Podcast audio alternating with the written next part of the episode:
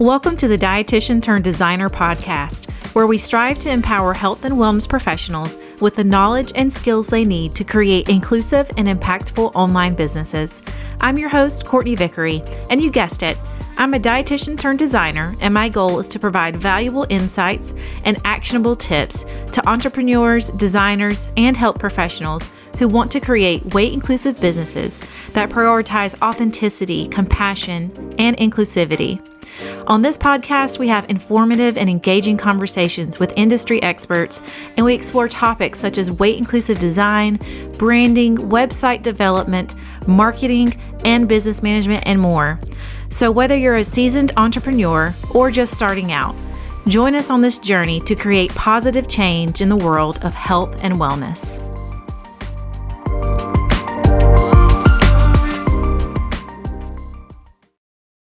Hi, everyone. Welcome back to the Dietitian Turned Designer podcast. Today, I'm excited because we have Sarah Petty, a board certified integrative nutritionist and trauma informed and size inclusive personal trainer located in Fort Worth, Texas. Welcome, Sarah. Hi. Yeah, thanks for coming today. Can you tell us a little bit about your story and how you became to be a nutritionist and do the work that you do?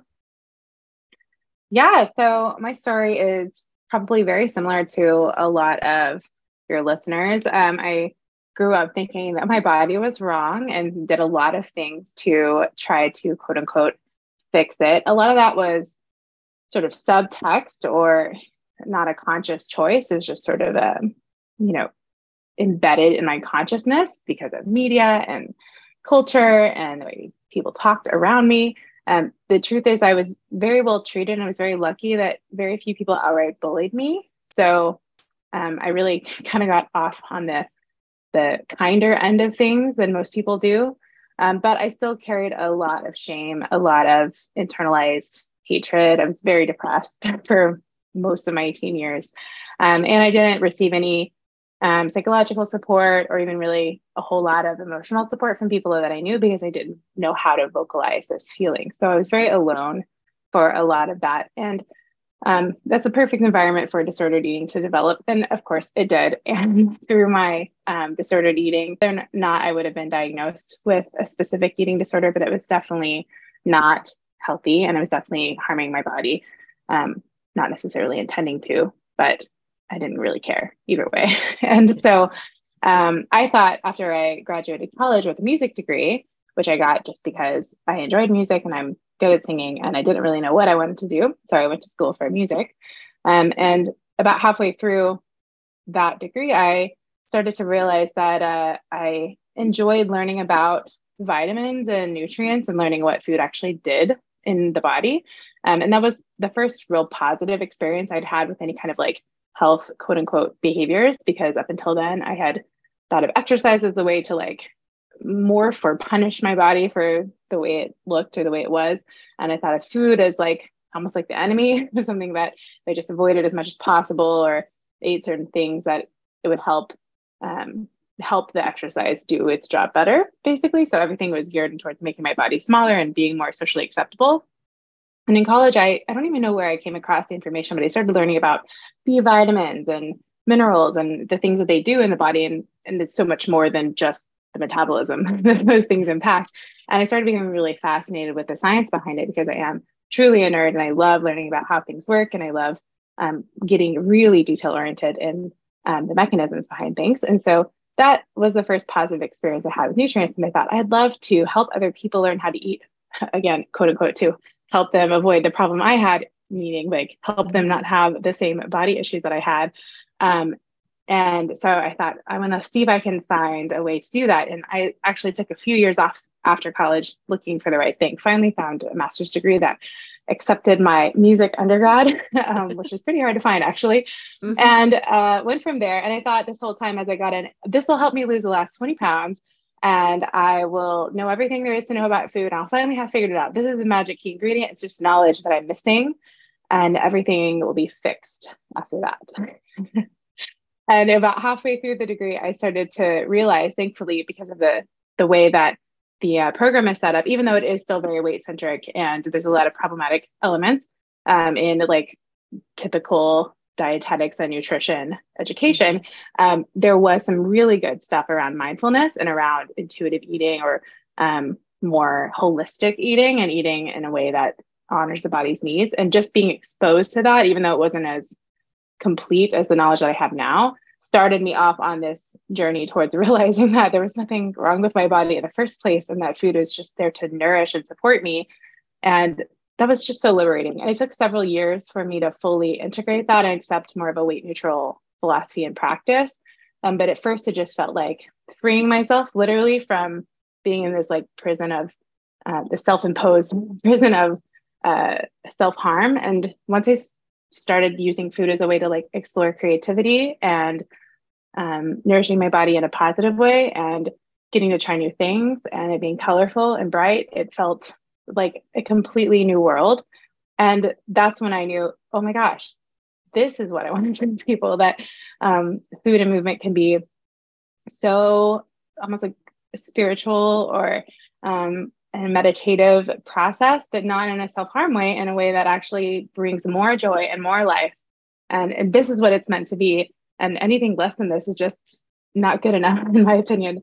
And so it's my mission now to share that concept in whatever way meets people where they're at, because not everybody's ready for a weight neutral philosophy. And I completely understand that. But with, whatever way meets people where they're at, I want to share that idea that food and movement are meant to bring us joy and help us fulfill our purpose and value in life as a as a method or a tool that we can use rather than something that we have to like be subservient to because we are no, not good enough. Um, so yeah that's where i'm at today. Yeah thank you so much for sharing. I love that you were really interested in the vitamins and the minerals part because i teach a class at the university of georgia and i feel like that's the hardest part to teach because i want to make it interesting but not everyone really wants to know all the scientific side of it so i love that So yeah, so let's talk a little bit about your branding and you know how your story kind of influenced the brand that we created for you. Um, it's actually last February. I had to go back and look at the date, and I can't believe that it's been that long because I feel like I know. um, but yeah, you reached out to me for a brand refresh. Well, we kind of talked about what expired your you know reason to start your business and your brand, but how did you tie your story and your beliefs and values into your mission? Well, we talked a lot about um, how my story kind of is just reflected in what I want to be able to share with other people and how we want to um, use the brand design to be able to do that. So I don't know, this may be answering a later question, but we talked a lot about like colors and uh, types of fonts and things that really emphasized the the energy of what we're going for. So before you reached out to me, how were you envisioning your brand's identity and messaging being and how did you envision it speaking to your ideal client? um, so I was I was really looking for um, a way to share this concept of feeling emboldened and empowered because that was sort of the brand name or concept that I was really wanting to emphasize. And so I wanted something that looked strong, bold, powerful, but not overwhelming or overbearing because I'm also a very sensitive little soul um, with a high attention to detail and like words and colors and, and details really matter to me. So I didn't want something that was like bright orange and yellow and red, like in your face, bright pops of color, because even though that's really fun and a lot of people really resonate with that, that feels like overwhelming to me mm-hmm. on a sensory it's level. Aggressive. So I, yeah, yeah, it felt a little aggressive for me. And I think a lot of my clients and and people that I'm seeking to reach to, out to are similar to me in a lot of ways in that they they like being inspired and energized, but also there's a sensitive side where um, too much is too much. So um, we were looking for colors, or I wanted colors that were like rich in saturation, but not um, too bright. So I really liked the sort of jewel tone effect that we went with and um, the fonts being bold, but not like so bold that they were aggressive. mm-hmm. Yeah. No, it's funny. I was looking back over your branding like brief and questionnaire from last year, and you had put, you wanted your ideal audience to feel excited but calm and you felt like i know that's on you know that's the opposite but i knew what you meant is what you just mm-hmm. described like people can be excited and encouraged without it being aggressive and still feeling mm-hmm. calm and safe. Yeah. Yes. So, can you tell me what you think are the key elements that make your brand unique and stand out in the health and wellness space? Mm. It's tricky because there's a lot of non-diet dietitians, HAES aligned nutrition professionals. There's a lot of um, weight neutral personal trainers now, which is so great to be able to say because I've had a lot of people say, I, I have never found a trainer like you before. I've never found a nutritionist who had like the integrative, you know, mm-hmm. um, clinical knowledge, but also had this weight neutral approach. And I'm I'm always thinking, but there's so many of us. I know so many. Um, I'm glad bubble. you found me, but also we're in a like little protected bubble, and not a whole lot of, I guess, not enough people know mm-hmm. about us to where it's truly mainstream yet. Um, so as far as what sets me apart, there's a lot. I see more. I see more similarities than I see differences, honestly. And there's many times where I really question, like, am I even the best person to be presenting this message? Because so many other people are doing it well. So of course, like any other entrepreneur, I'm like constantly questioning, am I doing this? Mm-hmm. Like, should I be doing this? Um, but I do think that there's power in sharing your individual story because no matter what um, someone else has been through, the concepts and elements can be really supportive and inspiring to other people, even if their story is different than yours. So I think just by sharing my story, that that is somewhat unique in the way that it all came together. Um, and I also think that I have a very specific way of communicating with people, like that, like that energy where we were looking for um, mm-hmm. inspired mm-hmm. or or excited, but also subdued and kind of serious at the same time. Um, and I think that that is a little bit different than what I see in a lot of other practitioners and a lot of other trainers. Is usually a lot of like big and bold or a lot of um, more like soft and elegant. And so I feel like I'm kind of in the middle. And mm-hmm. um, maybe that makes it a little more generic, but I do see I do think that that's a little bit different than most of what I see in terms no, I definitely can. I can tell when your stuff comes through on my feed. I can be like, well, of course, I made your brand, but yeah, either way, it sticks out to me because I can tell it feels authentic to you. Um, mm-hmm. And that's mm-hmm. something I always tell people. Like, yes, it's probably true that there's not necessarily a brand new novel idea or a novel message or a novel way to say a message, but it's the fact that it's you and your personality and your brand that makes it different and people will resonate with you based on your story and you know the things that you share and the way that you share it. Yeah and one thing that i actually didn't think of when i answered your question just a second ago is that um, more recently i've learned that i'm very neurodivergent. I just thought it mm-hmm. was normal because my whole family is probably neurodivergent. and so I grew up thinking that we were all just quirky. um, and so I've really embraced that. Um, and I don't always talk about it as like an identity, but I do, it does inform the way I mm-hmm. communicate with people. It informs um, how I work and which is not like the typical task list do the thing monday through friday 95 that will suck my soul out of my body so i do think that that is an element of uniqueness although there are a lot of amazing practitioners again that are neurodiverse and they talk about that too so it's not necessarily totally unique but i think um, that plays a role of uh, making my content and also my work because it has to work for me or i will burn out and i have mm-hmm. almost multiple times during this um, then in that way it becomes unique because I have to p- call people t- to work with me in a way that is sustainable for me as well as for them. And mm-hmm. so that is unique because it's unique to me.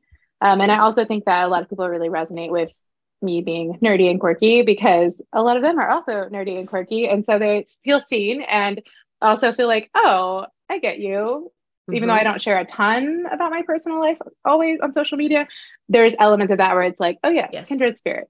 Yes, no, definitely. And I'm also neurodivergent. So that's probably how we probably came together and understood each other because mm-hmm. I feel like we always find each other. we all can mm-hmm. tell. Yes. We've got definitely. the neurodivergent uh sixth sense going on. Yes. um so let's move into um, moving on from our branding story and into what we really wanted to talk about today. Um, we mm-hmm. wanted to talk about building authentic connection with a community of many intersections. So, to get started with that, can you kind of share? I know we've been talking about weight neutral. Um, can you kind of share your definition of what you consider a weight neutral space and why you think it's important to connect with folks of various intersections within that space? Yeah, I do. For one thing, weight neutral means different things to different people. So I think it's really helpful to define that. Um, and when I'm talking about weight neutral, what I mean is that I work with people with a purpose of supporting their values and their goals um, apart from intentional weight loss as a primary goal. And I think that it is um, unkind to assume that people should just leave their desire for weight loss at the door. I think that's unrealistic and unkind to really honor what people's desires for acceptance in our society is. And so, because of that, I don't say, like, I will absolutely not work with you if you still desire to lose weight, because mm-hmm. that's just doesn't make sense to me. But what I will say is this is this is the values that I'm upholding. Um, if you're willing to work with me and knowing that I can't guarantee that your body will change or not change, um, but we're going to work on habits, behaviors, and things that help you live a life more fully in whatever way that looks like for you. Um, then we can work together, and you you are allowed to desire whatever you want beyond that. Just know that I'm not going to be asking for body measurements and asking how your weight is and asking hair and all of that. I'm, I'm going to be asking how are you feeling? What is your mobility like? Um, what are your symptoms like? What's nutrition related? How, what are your food habits that are supporting your well-being? And those are the things that I'm going to be prioritizing. And of course, if something is relevant that comes up that is important to you, please share that with me. But just know that I'm here to be a neutral receiver of that. I'm not going to like mm-hmm. prioritize or applauding weight gain or weight loss. To be neutral truly means to be like an atheist in that sense. yeah. um, and so I'm not going to be applauding or denouncing either one. It just human bodies change and they're going to change throughout your life. And so we're here just to work with you regardless of that and facilitate well being. Um, so, and I think that weight neutral is a term also that intersects or overlaps with several other terms. There's a lot of overlap there, and they all have slightly different meanings. And so sometimes I use fat liberation or body liberation. Sometimes I use weight neutral. Sometimes I use body positivity, depending on who I'm talking to, what I think will be the easiest for them to understand. Since you have talked about it being weight neutral, that's the term I'm using here. Um, mm-hmm. But just for listeners to know, I'm not really like beholden or specific in terms of which individual term I think is best. I think it depends on the situation and the person. Yeah, no, exactly. And the way the way you explained how you explain it to your clients is exactly how I explain it to my clients in my nutrition practice too.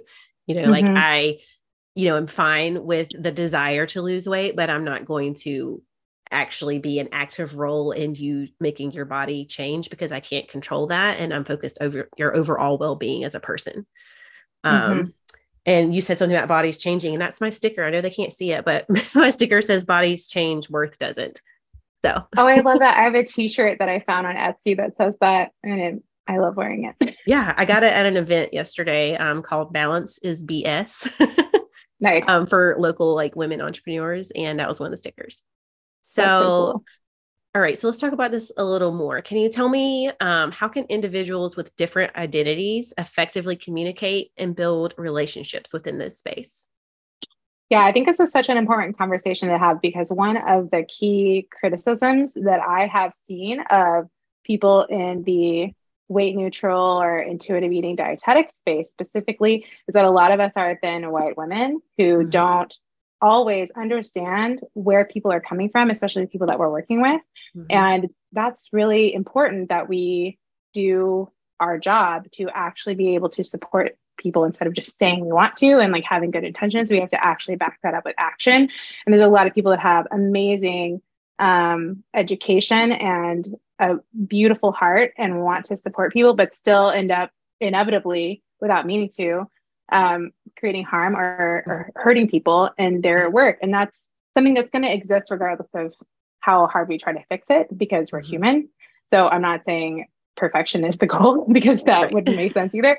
But I think it's so important to work on this. And one of the best ways that I found is to, um, well, there, uh, there's a lot of ways that I'm going to share in just a second, but prior, primarily not assuming that I know everything about the person I'm working with in order to say the right thing and also always assuming that i'm going to probably make a mistake and just having that like be the the lens that i'm looking at everything not in a like self-judgment like oh my gosh you're not ever going to be good enough for this to help this person kind of way but more just like hey you're human just like they are so just be ready to pivot if something doesn't work right be ready to apologize if you've made a mistake mm-hmm. um, be ready to repair if mm-hmm. there's something that's really gone wrong um, that that's just the nature of being a human in this practice and rather than creating more shame by pretending like you didn't do anything yeah. try do your due diligence to um, make up for the best that you can. And so I think um, the, before we get into any of the other stuff that we're going to talk about, I think the the primary like three things that I try to always hold true whenever I'm working with people that have different experiences than I do or have different identities than I do is um, to be kind and keep my mouth shut if I don't know what I'm talking about. so yeah. there's a lot of times where um, maybe really tragic events happen and a lot of people feel like they have things they need to say about it or maybe feel obligated to say things about it. And I've definitely been put in that situation where I'm like, hmm, I feel like not saying something would be worse than saying something and saying it wrong accidentally, you know? Mm-hmm. Um, and that's tough. But um, I do always choose to keep my mouth shut if I don't know what I'm talking about because yeah. that doesn't ever help. no. uh, so those are my two kind of primary things that I always keep in mind. Give people the benefit of the doubt and try to treat people with kindness as much as possible. Obviously, we're human, and again, we're going to be activated. We're going to be responding um, based on our own past mm-hmm. experiences, and we can't do that like we're empty shells. We are humans, but trying to feel as neutral and grounded as possible before responding is always a great place to be. And then again, referring out if yeah. or just not talking if yeah. it's not something that you truly have the knowledge to speak on i think is a really good baseline if, the, yes. if anyone just like took one thing away from this podcast that would be it keep just, your mouth shut just, just, keep your mouth shut if you don't know what you're talking about i don't know what i'm talking about half the time when it's not like my exact specific field mm-hmm. i usually just don't say anything because i'm like right. you know i don't know i don't know enough about this to really right. have an informed opinion so you really don't want to know what i have to say no, I feel like I'm on a roll today because you're talking about being kind, and that's what my shirt says. Oh my gosh, that's so cute. Uh, for those of you who are listening, her shirt is like a rainbow. It's precious, it is a rainbow. and it just has like "be kind" underneath. That's that's adorable. I'm gonna roll um, with the um, words and the phrases today. yeah. All right. So speaking of being kind and keeping our mouth shut, um, in your experience, what are some common barriers to building an authentic connection with individuals of different intersections? And how can they be overcome potentially? Yeah, I think that it helps a lot to follow other creators, whether that's people who with the same um, type of profession that you have, or just generally other creators in the online space who are outspoken, not just people who have other identities, but people who are outspoken about their experiences. Um, because even if it's something that really rubs you the wrong way or feels weird or wrong or unfamiliar and therefore scary to you, it's really helpful to have um, other perspectives informing you on a daily basis or however often you check social media. Maybe not daily, that's probably not always healthy, but um, regularly. Being exposed to ideas or experiences or points of view that are different than your own. And that doesn't mean you have to change your mind, but just being exposed to things that are different than your than your own experiences help you not only be more aware of where people are coming from when they enter your profession or your environment, but also helps you develop an appreciation for other types of work that's being done outside of your own bubble. And when you come across those people, you're for one thing, you're able to have a more informed response so that you don't have to keep your mouth shut because you might actually know what you're talking about if you listen long enough. Yep. but second of all, um, when you truly listen with the goal of not correcting or educating, but truly just listening to either learn or just to be aware. It doesn't even have to mm-hmm. be something that you're, you know, taking in if you completely disagree. But if you're being aware of what's going on outside of your world, that helps you have more empathy, and more awareness of your clients or the people that you want to become your clients. Um, and even just that exposure alone, I think, makes such a difference in how you um, see the world, but also just how you sit with people. Um, being more open to new ideas, m- being open to being wrong more regularly, being open to changing your mind on things more regularly, I think is mm-hmm. super crucial. Um, so that's my number one thing is just to follow people who, again, maybe not even have the best idea, or maybe you don't even agree with them. Maybe you will never agree with them, but just knowing what's going on in the world outside of your bubble and um, expanding your worldview, expanding your thoughts, being open to changing your mind, being open to change your mind again, because mm-hmm. that has happened for me for sure, um, is crucial. And then this is sort of piggybacking off that idea.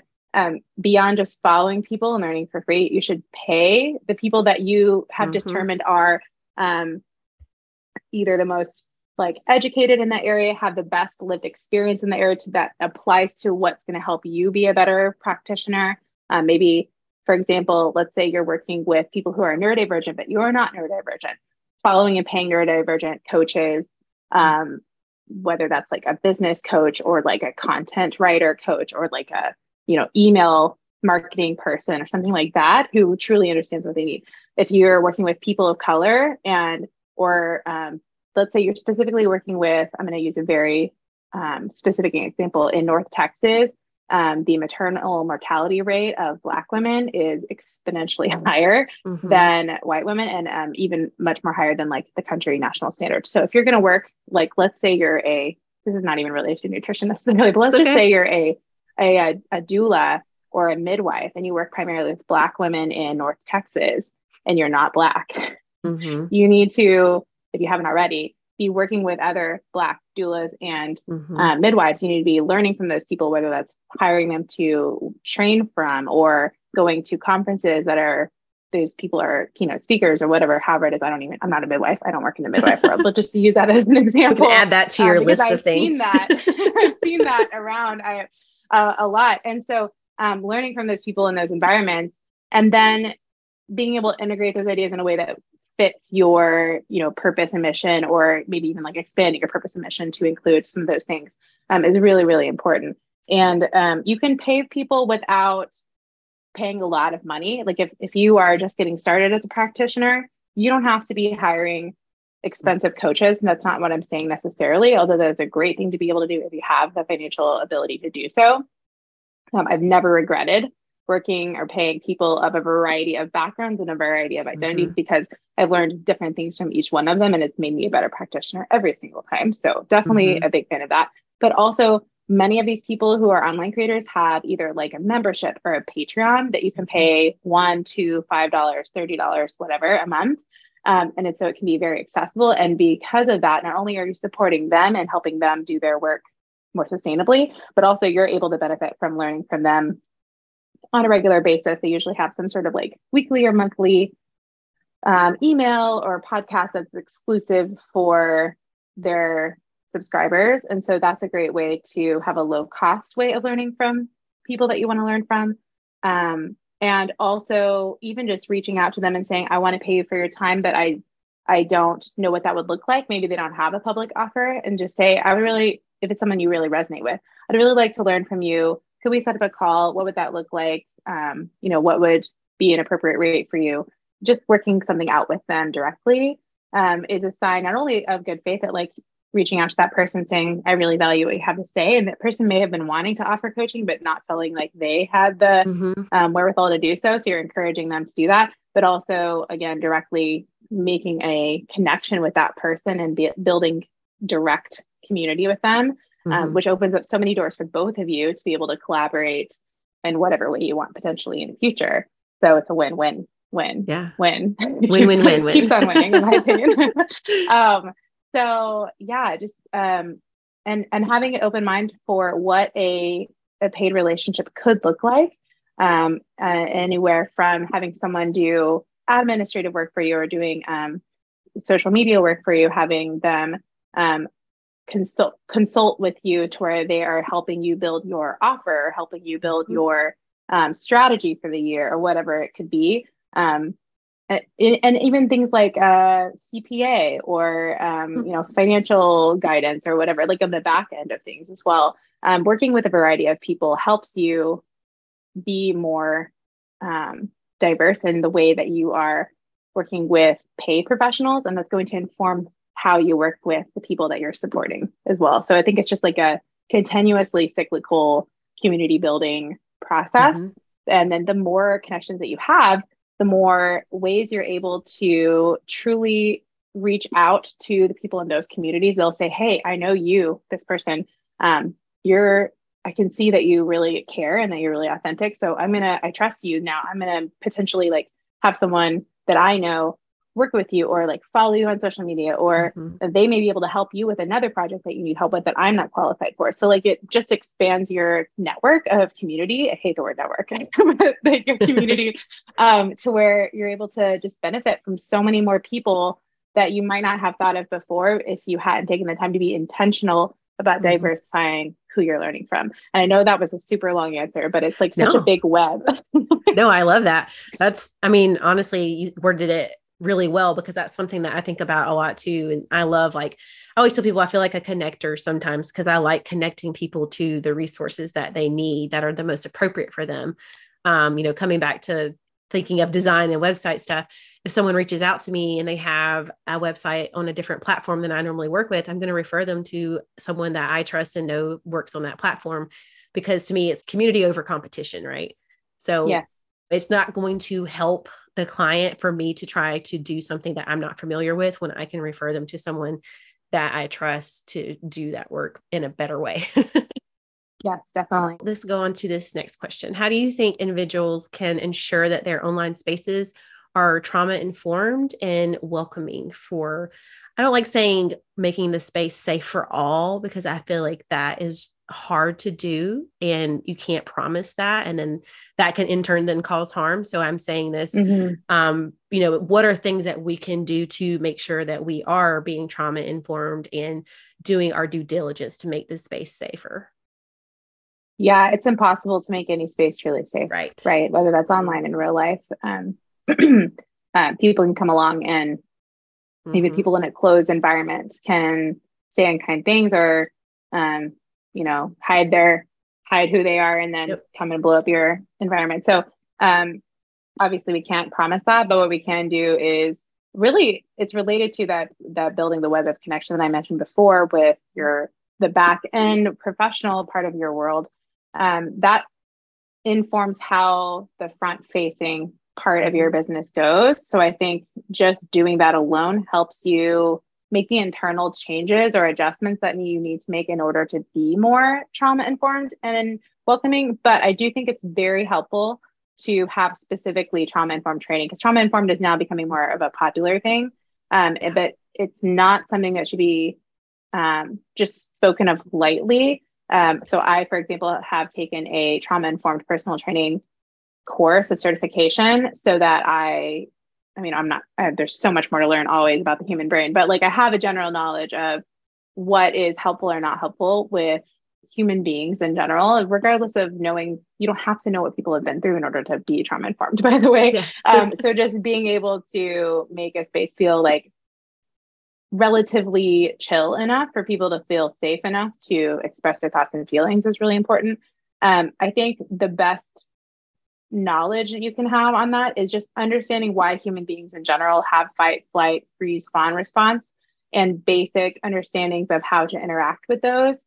Because a lot of times the people that are interacting on your page are doing so because that you made them feel something, whether that's just inspiration or like they're responding like eh, rapidly out of anger or fear or something. A lot of times that's because they're they're coming from their own experience and something that has troubled them in the past and not that their words aren't true or they are true but they're they're speaking from those feelings. And so learning to not take that personally necessarily but to but to try to see where they're coming from rather than reading into it is really really important. That is a trauma informed practice and that happens in a one-on-one setting like when you're working with a client but also in a social media setting or if you got like a nasty email or something like that. It's the same kind of thing. Human beings are typically not operating from an intent to be cruel and mean. Many times they're hurting and they're mm-hmm. responding from that pain. And so seeing where they're coming from helps a lot. There's definitely a time and place to just be like, all right, I'm done with this conversation because it's now no longer helpful to me or them. But mm-hmm. um, often I, I I'm one of those people that like relives conversations for years after I've had them. So often the more I think about it, the more I'm like, hmm, I wonder if there was like a deeper meaning to what they said and then mm-hmm. trying to learn from that after the fact without overthinking it to the point of causing myself additional stress, which is always a lovely little challenging balance. But uh-huh. um, I think that's a really good place to come from. yeah. And then um, like trying to give people the benefit of the doubt, basically, is what I'm trying to say.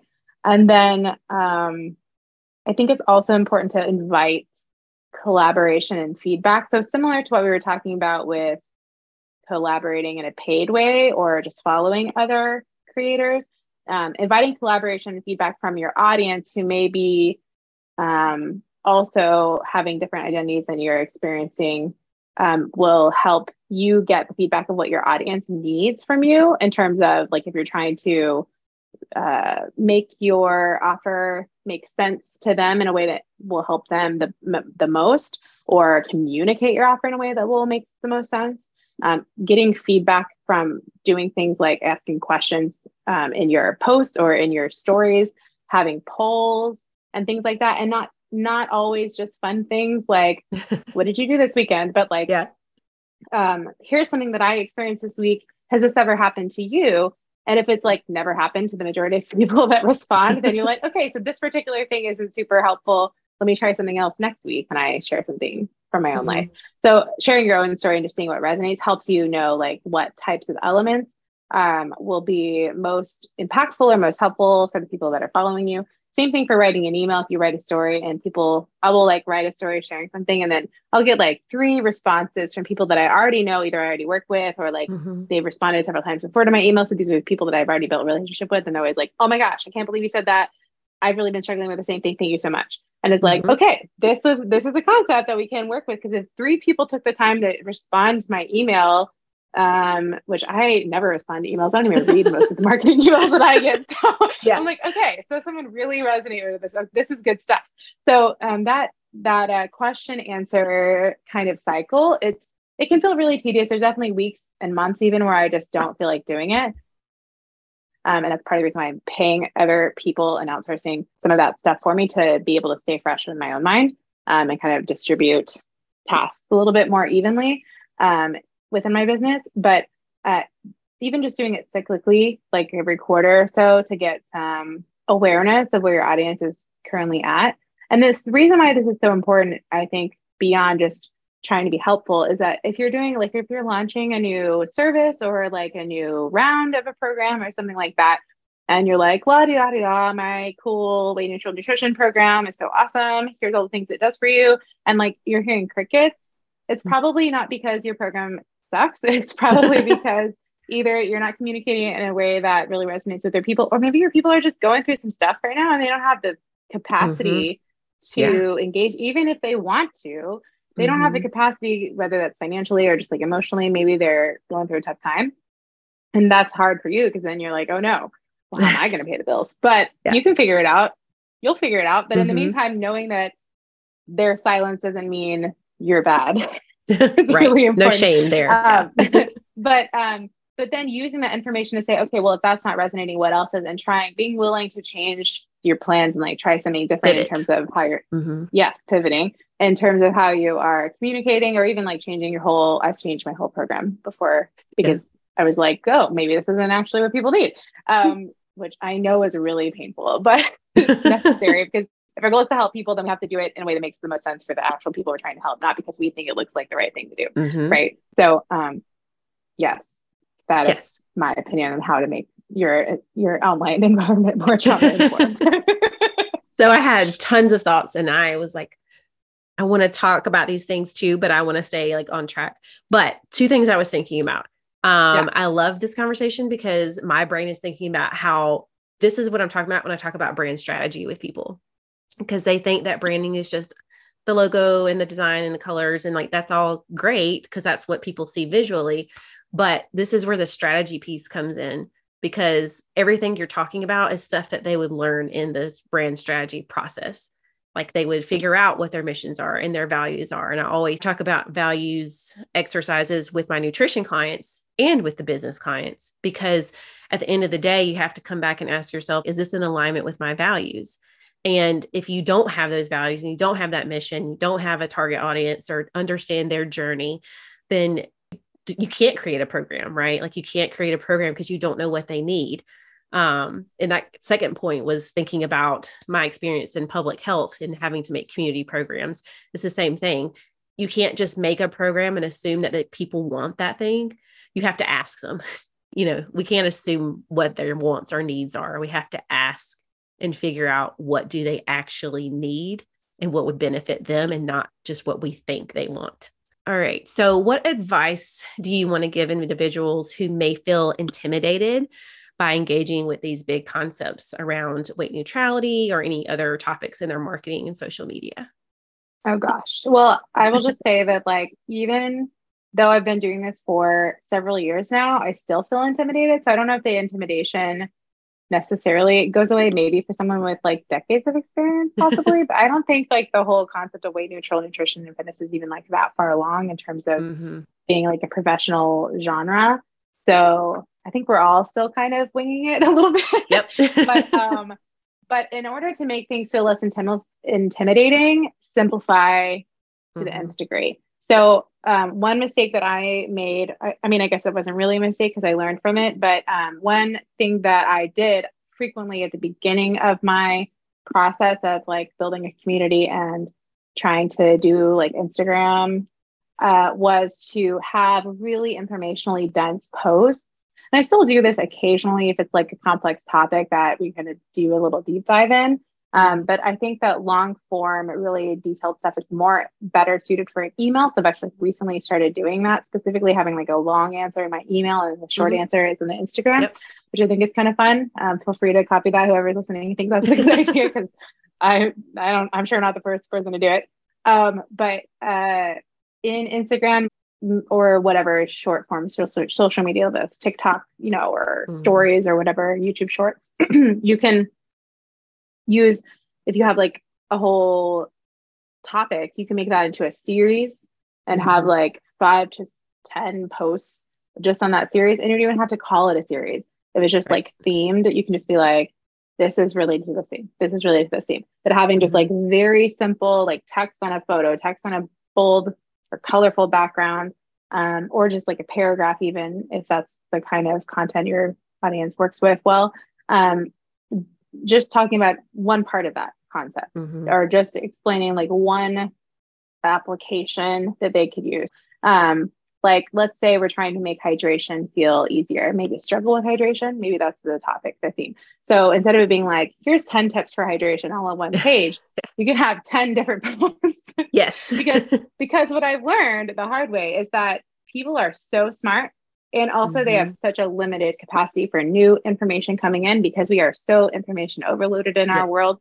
And mm-hmm. also, like I said, people are going through hard times. They may have just, like, you know, been through a breakup or lost their job. And then they're on mm-hmm. Instagram and they're like, hydration. I should probably be doing that better. Here's 10 reasons why I suck at hydration. Yep. like, yep. and then they just feel more shame uh, mm-hmm. and then mm-hmm. they're not acting on it but also they're feeling more shame and then they're associating your post with shame and that's never a good thing um, no. so our job is not to tell people how to do things better but instead let's say how can we meet them where they're at so instead be like are you struggling with hydration you know i have two here's one thing that really helped me um, if you'd like to try it let me know how it goes like and that's a great invitation for a, a call to action yep. where um, you can just be like have you ever tried this let me know in the comments in that yeah.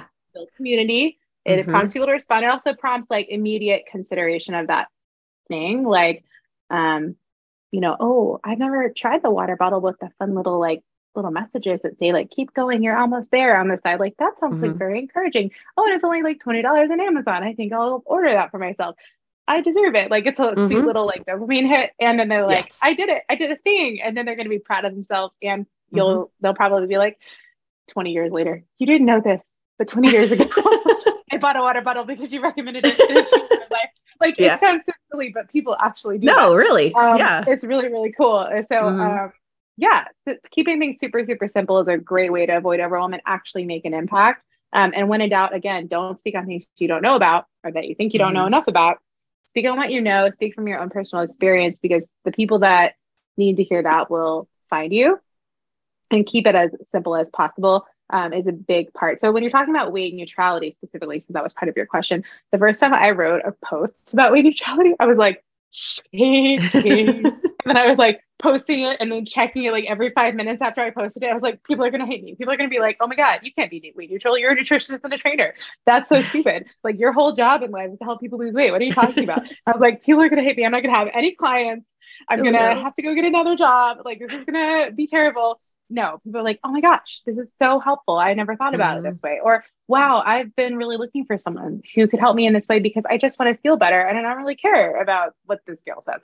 And um, in fact, it's actually helped my business to grow quite a bit because it's amazing how many people are just looking for um, a fresh perspective on nutrition and fitness and they're like i don't want to be tied down to any kind of like numerical outcome i'm mm-hmm. looking at qualitative improvement that's what i'm looking for and so if even if it's simple even if you feel scared even if you feel like you're not doing it right you're going to make mistakes by the way so like just get it over with rip the band yeah.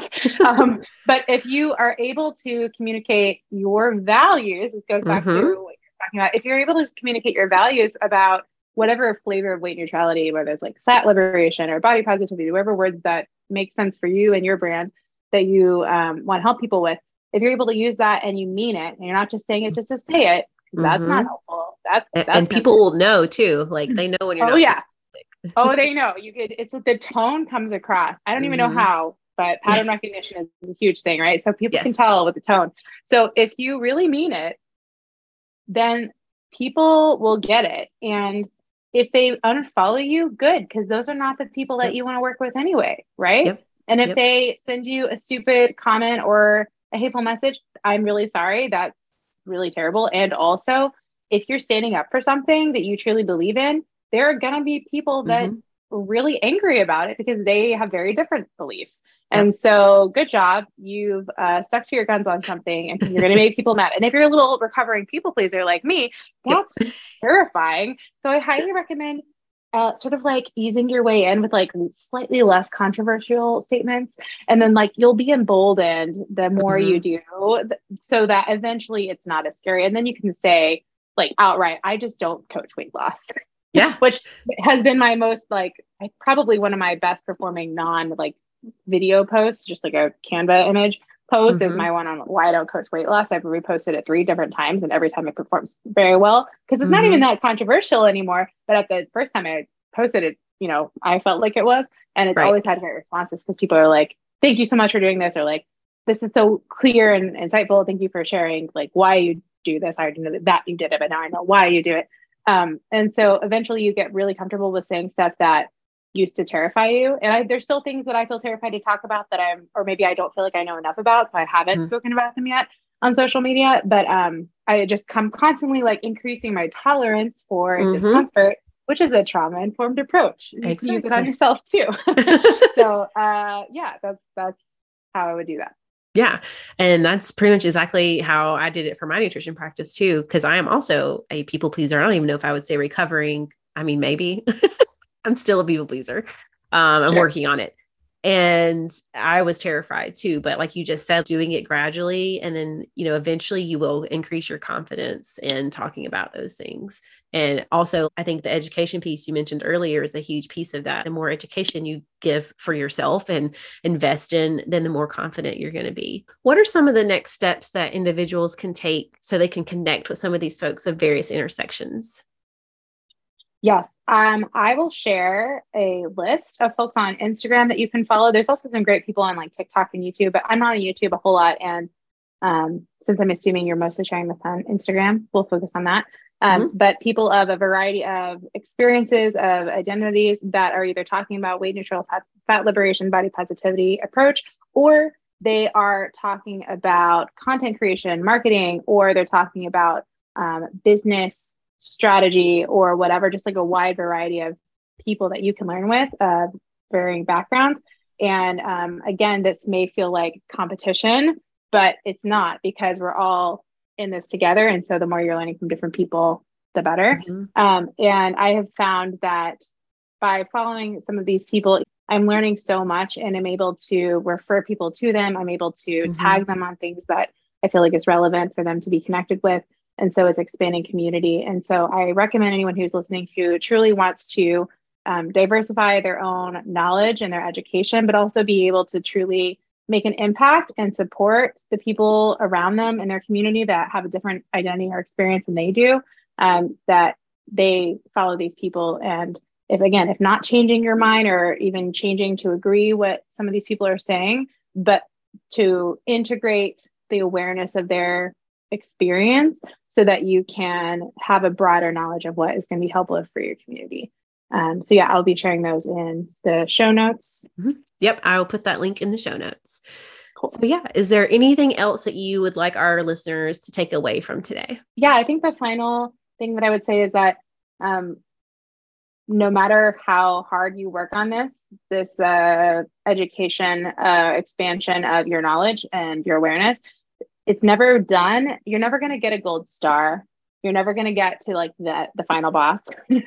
so um, rather than putting a lot of pressure on yourself to be the best at this, which is a very common thing to do, um, or try to be completionist, do all the right things in the list and like get it all done.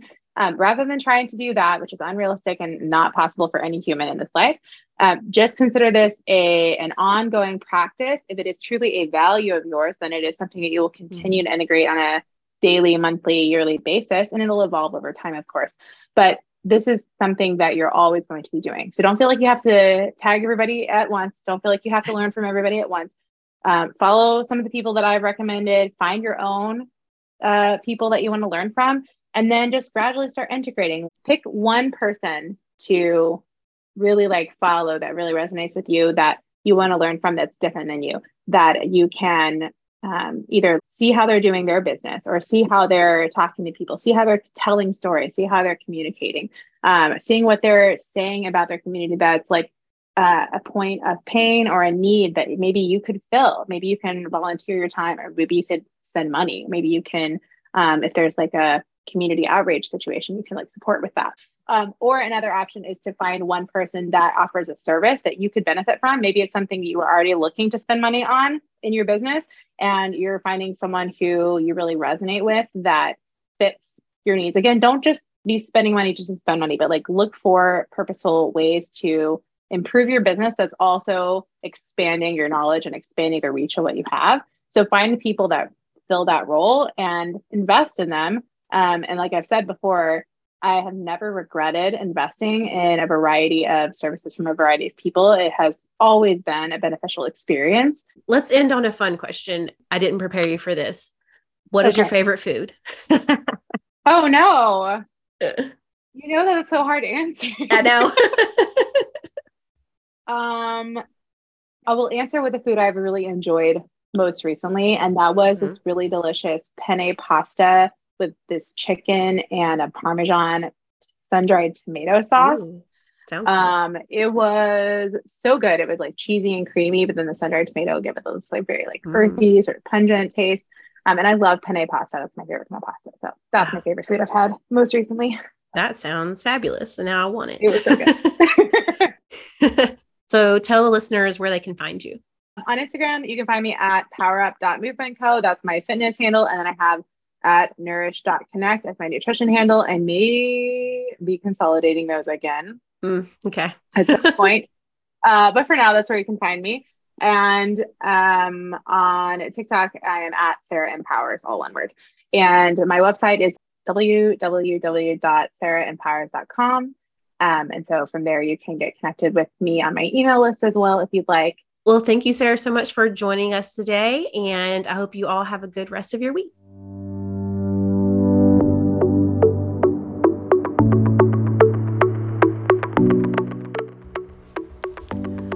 You tired of DIYing your website and brand?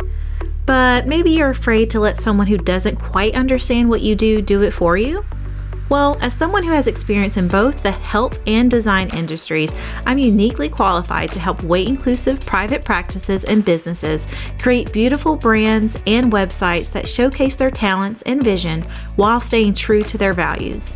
You can reach out today to chat about my services, or you can check out my free resources on my website. And you can also get the link in my show notes. And don't forget, you can always come hang out with me on Instagram where I share tips and tricks and, of course, a few cat photos and memes as well.